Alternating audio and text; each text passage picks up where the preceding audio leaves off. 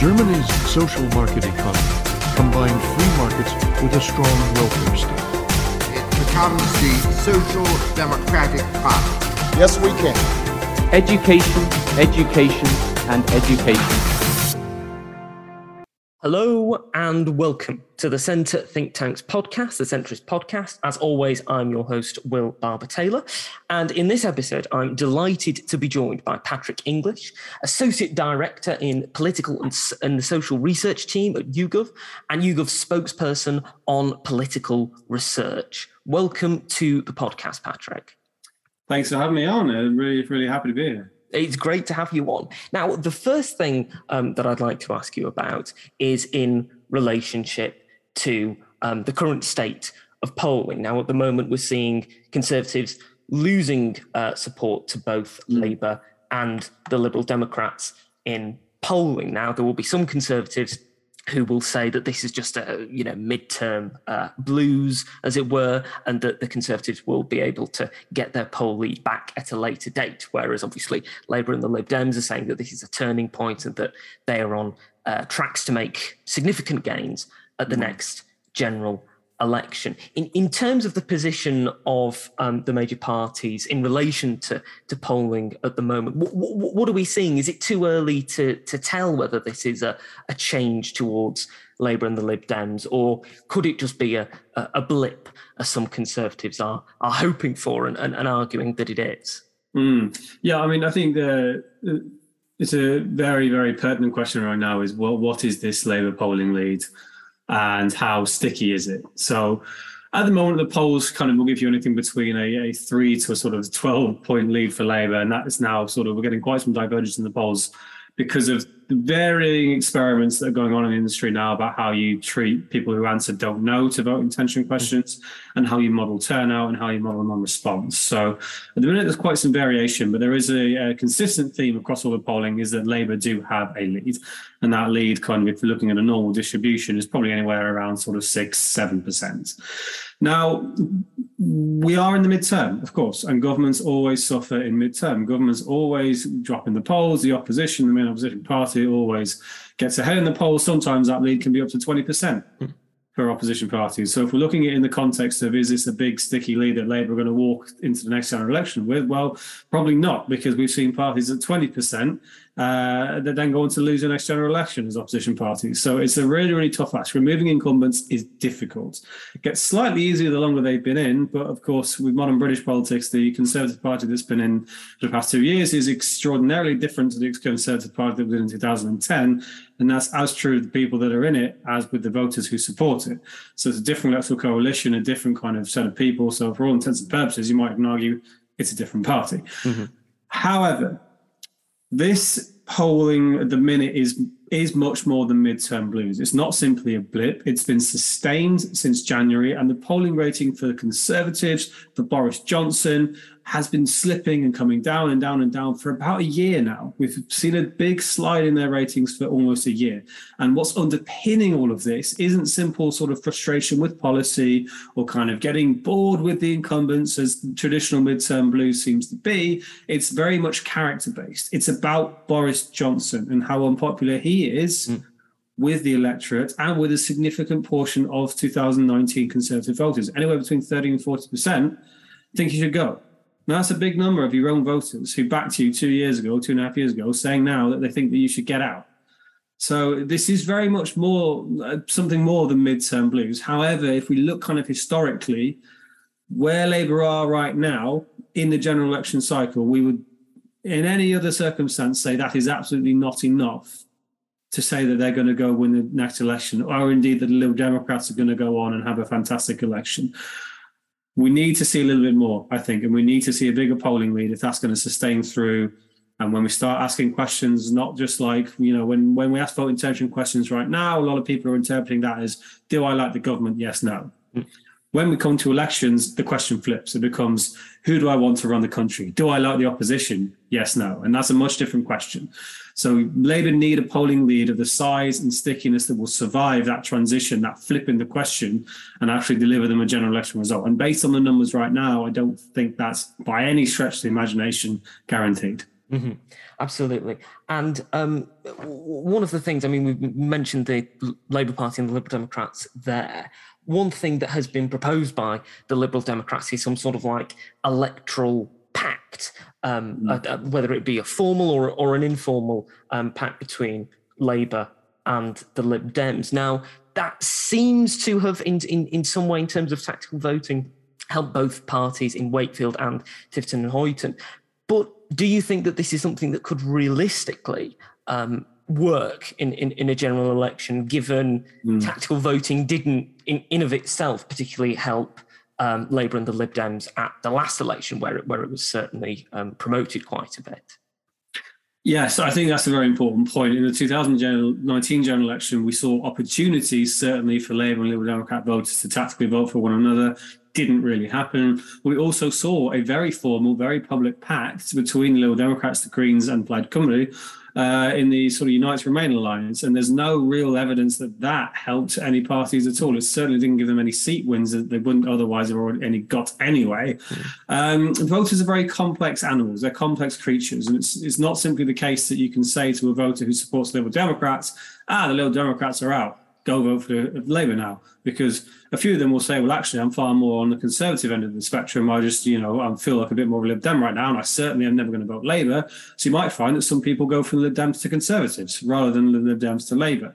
Uh, and so I think it's it's the tactical voting usually uh, is is something we don't pick up all that much at general elections. We have seen a lot of it lately as you mentioned in by-elections uh, and also in the local elections and also in the Scottish Parliament elections last year as well, there was a lot of evidence that the Best Placed Unionist Party was receiving quite a lot of tactical votes against the SNP at the constituency level. So I think it is something that's coming more and more into the voter psyche, but we're starting from a very low baseline there.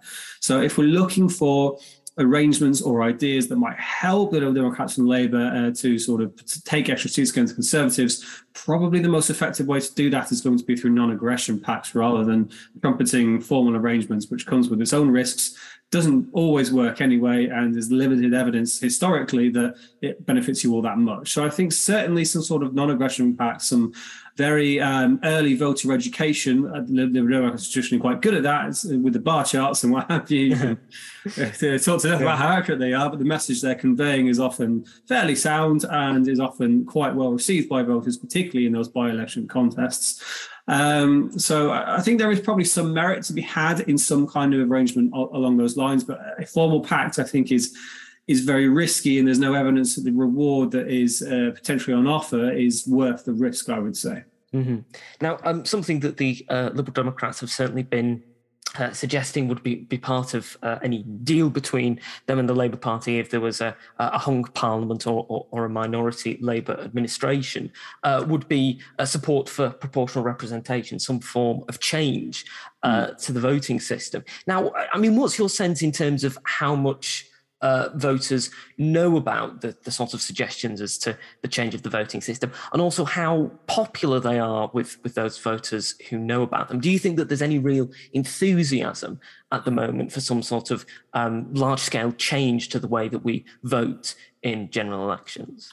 Yeah, very good question. There's kind of three in there, I think. One is are people enthusiastic for change. Uh, another is how popular are the things that people might be enthusiastic for, and then the other is you know um, what kind of I guess political will is there for it. Um, what I would say is that those who are uh, aware of the various opportunities, different voting systems, tend to be quite favourable toward them. Now, that's because they're the kind of people that are very politically engaged. They tend to be the kind of people that are frustrated with the current system and therefore have sought out alternatives. Mm-hmm. And they therefore are also people uh, people with very high political interest and engagement across the board those people do tend to be quite open and quite supportive of alternative voting measures. And generally speaking, if you go to the public and say, would you like a surprise, surprise, you know, say a fairer voting system or one which reflects the, the votes across the country, the voters are generally very supportive of that. Now, however, this does not mean that, as we saw with the alternative vote referendum, that they're willing to go to the polls or willing to go to parties and demand that that's going to happen.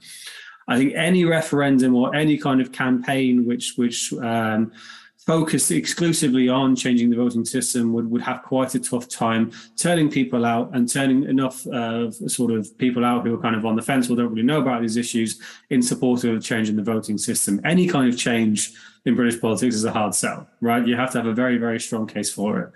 So certainly I think there's there's scope in this manoeuvre, and certainly there's no great enthusiasm for the current British, British political system. The British public at all don't really think that politics works well. They don't trust politicians. They don't trust politics in general. So if you come at it as an angle of well, you know, you don't you don't like the system. Here's an idea that might help improve that and change the system. There might be some purchase there. But if you kind of ask a flat out question in a referendum, would you like to change to a new voting system? I think the uh, AV referendum and the current polling evidence would give you a, a, sort of shot shot in the arm if you think there's going to be a clamoring for a sudden change. But there are definitely routes to it, I think, and definitely avenues open through public opinion and the way it could be framed to to, to make that case. Certainly. Mm-hmm, absolutely.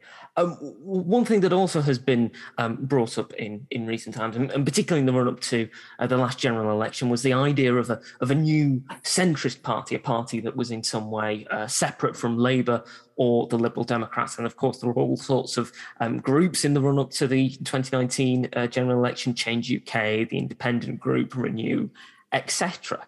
Mm. Do you think that there was ever enough public support for a new centrist party like them, or mm. do you think that they were always doomed to fail from the start? Yeah, great question. Um, I think support can mean many things, right? So I, I um, um, might be forgive me if I'm wrong, but I, I, believe when Change UK sort of first burst onto the scene, the first poll that was taken after they uh, they arrived had them on about 15% mm. of vote intention.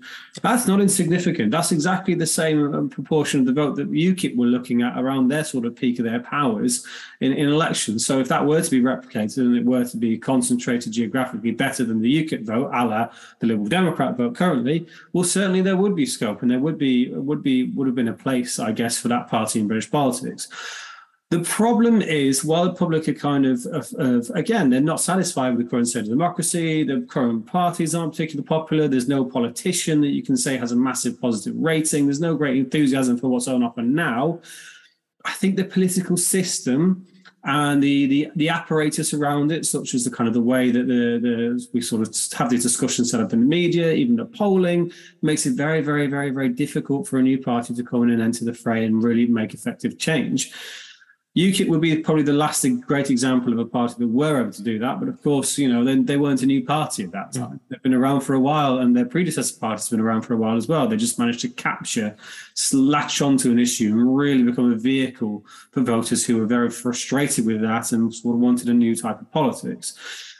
So I think for a centrist party to come through and, and do a UKIP but better and also sort of consistently win seats and not fall away into the abyss as soon as a single issue is is is resolved, if you like, um, I think there would need to be some kind of hot rod, thorny issue on that centrist plane that you could really tap into, really make a campaign around, really kind of make a, a voter representation appeal. Look, we're the party that are there for you on this. On Brexit, that was very difficult to do because you already had parties such as the Democrats, such as the Greens, and then belatedly Labour, who were saying, okay, we are the party of Remain. And that made it very difficult for Change UK to really have a, a an appeal that made sense to voters. Their appeal then simply became we're also for change and we're also for remain and we're also not the same as those other people that you don't like because of anti-Semitism or whatever or being too left wing. And the voters would look at that and say, well, yeah, maybe, but you know, we've already got the Liberal Democrats, or mm. you know, the left the left thing doesn't really bother me too much. I'm going to vote Green, which is what a lot of sort of centrist and centre right voters sort of are, are doing at the minute, particularly in council elections. So, I think are all new parties doomed to fail? No, I, I think that's that's that's not a truism, but there has to be a very certain set of specific conditions for a new party to emerge, particularly a new party of the centre which is the ground that you know until well maybe casting aside 2016 to up until now, parties are always clamoring for that ground anyway. So uh, yeah, I don't I don't think they were always doomed to fail. I think just the job they had and the job any party has that's new and kind of finding a new appeal on the scene is incredibly incredibly difficult simply because of the way our politics is set up and that's probably uh, uh, in no small part down to the voting system as well. But it really makes it incredibly difficult for new parties to come in and, and, and make any real waves. Yeah, absolutely. Um, now, I'd like to turn on to some more um, policy issues. Now, um, grammar schools are obviously something that there is a, a, a certain, quite a high level of um, public support for, even, even though it's often very difficult um, from children to get in to grammar schools. Why do you think that there is this public support um, for grammar schools when there is this sort of like um, divergence between the amount of people who support it, but then the amount of people whose children actually manage to get in uh, to grammar schools?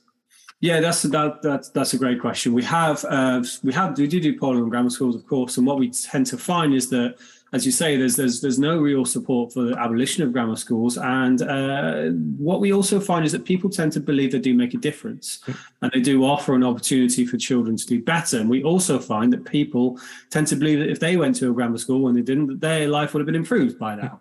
So I think what I would put the, the support for grammar schools, down to is that I think the public genuinely believe that they offer a, a better sort of route through education, a, a better education overall, and therefore they kind of they don't want to be seen to, or, or perhaps they don't want to at all, kind of deny that or take that away and say, well, actually, these schools do quite a good job at educating, and you know, even if I don't get into it, or my child doesn't get into it, you know, maybe maybe their children will get into it, or maybe my friends' children will get into it, and it offers them a, a better route through education. So, I think British British public opinion and British politics more broadly in society kind of does view itself as quite meritocratic, right? If you work hard, if you do sort of the best you can, if you take opportunities, you will be rewarded.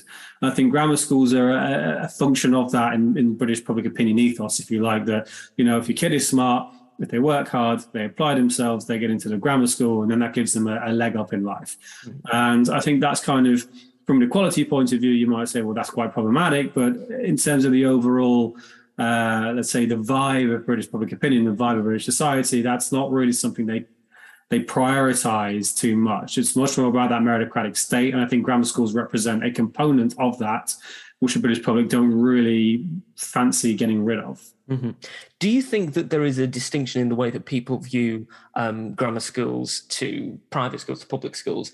In the sense that, as you say, that there is an emphasis on grammar schools being uh, more meritocratic and um, a- allowing people to climb up, uh, you know, the, the the ladder of education and the ladder of society, whereas um, private schools, public schools are often seen as just an enclave of the rich, that they're uh, simply, um, you know, you, you can buy into them rather than having achieve entrance into. Is, is, is there a distinction then between the two in, in the way that people think about them? Yes, certainly. Sort of private schools and private school education is is is viewed more dimly uh, than, than grammar schools for precisely the reasons I would imagine that you outline. Is that you you can buy into that. That's not something that's necessarily at all uh, down to hard work or, or, doing well or whatever. It's simply a matter of resources, and um, so yeah, I think I think I think that's that's that's that's very much the case, and that does that again goes outside of that meritocratic progress, work hard, pull yourself up by the bootstraps kind of attitude that surrounds British public opinion. So yeah, I, I, I, I'd, I'd say that was certainly true. I- I'd like to now turn to um, the monarchy and, and the royal family because, of course, this year has been um, the Jubilee year. Uh, the Queen has celebrated uh, a, a, another Jubilee, a Diamond Jubilee. Um, and I, I was wondering, in, in terms of the support for republicanism, republicanism is obviously mm. at the moment not something that is greatly supported mm. um, in the UK in comparison to the monarchy. Do you think that this is something that is tied up specifically with the Queen as an individual, this lack of support for republicanism? Or do you think that this is a sign that, regardless of who the monarch is, there will be always a sort of like a, a general favour towards them as opposed mm. to um, republicanism? Or, or, or do you think that that's something that could quite easily uh, change? Hmm. Yeah, I think there's definitely a baseline monarchist tradition in the British public right now, which, as you will not will not be surprised to, to know or find out, is uh, uh, correlates quite strongly with age. Uh, so the older you are, the more likely you are simply to support the monarchy, regardless of who the monarchy is. But certainly, uh, the younger you go down the scale, it does appear to be much more driven by the current monarch, Queen Elizabeth, who is very popular, who kind of is is able to kind of cross generational divides with her appeal, and is generally not seen as offensive or um, problematic by any any sort of sub, sort of section of society, broadly speaking. Now, uh, I do think that will change uh, with with the change of monarch. Um, we can see this in the polling data. Hypothetical questions are always very tricky, and people always tend to work with state opinions and preferences in hypothetical questions. However, when we ask, you know, to what extent would you continue to support or oppose a monarchy or be in favor of abolishing the monarchy if we put Prince Charles in there, for example, or some other other monarch, we do see support for abolition or support uh, increase or support for the monarchy reduce. So certainly there is a baseline level, but then the, the, the current monarch, Queen Elizabeth, does bring that right up through sort of her personal appeal. So I think certainly uh, as and when the monarchy is changed, uh, there will be renewed discussion and sort of a, a, reset of public opinion on this issue without that kind of figurehead that is able to cross generations and cross social groups with popularity. And I think the conversation will move a couple steps along at that point. But for now, certainly there's, as you say, there's absolutely no appetite for the abolition of the monarchy. And there's, there's uh, while certainly some members of the royal family are deeply unpopular, overall, uh, there is there is fairly strong support for them. Mm-hmm. Um, I'd like to now just um, briefly turn to the issue of Brexit. Keir Starmer has recently um, made a major speech setting out his vision of what the um, Labour Party should do in relation to Brexit. And of course, there are continual um, discussions over the Northern Ireland Protocol and attempts by the government uh, to change the position that Northern Ireland is in relation mm. to the EU and, and the rest of the UK in, in terms of a sense of how popular Brexit is as, as it is um, at the moment versus how popular a potential second referendum and, and, and Britain potentially rejoining the European Union. What, what's your sense in terms of the public's general mood in regard to Brexit? Is it a sense that it's perhaps a failure, but it's a failure more linked to the incumbent government rather than the idea as a whole, or is it uh, view it as a as, as, a failure overall, and perhaps there should mm. be hmm. some sort of like reversal of it? Mm. Yes, um, good questions. I I think three three sort of parts of public opinion data will kind of answer that question. One is that people think that Brexit is going badly. Undoubtedly, they think it has been a failure so far. It has not improved their lives. And the, the, the current arrangements of, of, of, Brexit and the way it's being handled by the government is, is, is very poor indeed. By a margin of around sort of 60 to 30, we find that people think it's going badly as opposed to well. Secondly, uh, we are seeing a slightly increasing lead for um, Brexit being the wrong thing to do versus the right thing to do in our tracker question. Where, so we repeatedly ask the question, as we do with other government doing well or badly with Brexit, do you think Brexit was the right or the wrong thing to do? Uh, we are seeing wrong now with about a 10 to 12 to maybe even 15 point lead. That has opened up and emerged this year. Now, the figures aren't dramatic considering how unpopular Brexit is as a policy issue right now and how unpopular the government is and all of the well publicized problems with Brexit. We actually haven't seen a, a massive change in that public opinion, uh, but particularly around the public opinion, uh, for quite some time. And general replace, gen, generational replacement alone can explain some of that shift. So there hasn't been a huge amount of people changing their minds on Brexit which I think is key to the third passage of public opinion, which I think answers the question, which is there's no appetite at the minute to rejoin the EU. And certainly Keir Starmer's instincts on putting that quite front, uh, front and centre and quite plain spoken is a good one in terms of where public opinion is right now. There, if a party went into a general election campaign to rejoin the EU, a national party seeking to win the election, that would not go down well. Mm. And it certainly would not go down well with all those Leave voters in the North and Midlands who deserted the Labour Party either to not vote or to go vote for the Brexit Party or the Conservatives. Would not play well there.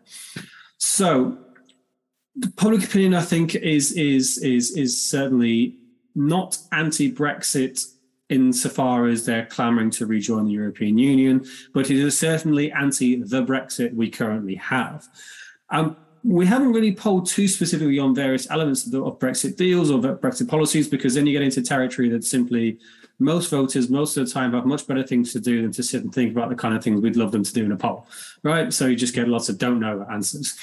But certainly, will the government's tactic right now to perhaps push an even harder Brexit or to sort of sort of get rid of some of the ties would not really align too well with what we're seeing in the polls right now. What we're seeing in the polls when we ask people about problems with Brexit is they think it's made them poorer. Mm. They think it's made a lot of the problems that they're facing now worse.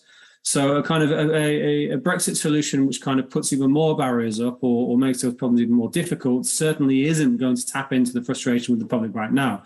I think the public want to see some kind of, if not reversals, some rearrangements of, of various protocols and various um, accesses or inaccesses to various European features that will make things a bit smoother and make their lives a bit easier, particularly with the cost of living crisis going on right now. So I think that's kind of where the the, the middle ground is, if you like, at the moment that the, the Labour Party should be looking for is certainly not rejoining the European Union, but if there are things that they can do around the edges which kind of chew away a lot of the frustrations and certainly the economic facets of the problems that people are facing right now with Brexit, that would be a popular move. But that's going to be tricky, very tricky indeed. Mm-hmm, absolutely. Um, we're coming towards the end of the podcast, Patrick. Thank you uh, once again for coming on. I have one final question for you, however. Now, uh, of, of course, um, you be conducting all sorts of polls at YouGov. Mainly your responsibilities are to do with political and social issues. But mm. if you could compel the public through whatever means to um, give their honest opinion to just one polling question. It doesn't matter how absurd it is or how um, in, in, insane the potential responses are. Mm. What question would you desperately want to know everybody in Britain's opinion on? Oh, that's that's I like that. That's very good. We do kind of uh, we have a process in in YouGov where we kind of we're allowed to ask left field questions, mm-hmm. and often they're kind of uh, they're usually the source of the uh, source through like debates, either within the team or sort of on Twitter, or you just see something and you're like, ah, I'd love I'd love to know what people think about that. Um, so we've had some really really good good ones in the past. Um, so I've got, there's there's the thing is, I don't want to be too boring here. So I don't want to be dug out for it. I need, I need, I need to think of, it. I need to think of a good one. Um, oh, what would a good one be? I don't want to ask a politicsy one either because that's you know that's that's too that's that's too predictable. so we're ruling out boring, and we're going to rule out politics. Um, oh, what would I like to ask? What would I like to ask? I I I, th- I think a, a, a, a, nice one. I'm going to go for a nice one. I, would want to know if people could play any any instrument in the world, what would it be? Because I imagine you get some get some some real sort of left field ones going out there, like sort of those those massive sort of tuba things. Yeah. I've always wanted to play one of those, you know, just to be able to sort of walk on down the high street playing some ridiculous tunes on a tuba. So, uh, but I'd love to know what kind of percentage of people just pick like, oh, guitar or drums, or you know, if you get some really wacky ones like oboes and stuff like yeah. that, you know. So that that'll be quite a fun one, I think. How many people want to be rock stars, and how many people want to be like sort of musical hipsters in that regard? That'd be quite fun. I think that would be an excellent question, and hopefully um, one that you will be able to ask soon. I'm, I'm, I'm sure. I'm sure you, as you say, you would get some really interesting uh, mm. responses to that. Thank you once again for coming on the podcast, Patrick. If people want to find out more about you and the work that you do, where should they go to find out more about you and your work? Yeah, so the, the, the best the best two places will be uh, my sort of YouGov uh, profile page. So if you kind of just Google my name and YouGov that should come up and that will list all of the research articles I've ever done for YouGov. Uh, and you can also follow me on Twitter. So that's at PME underscore politics. I'm uh, fairly online there, fairly to vary depending on who you ask.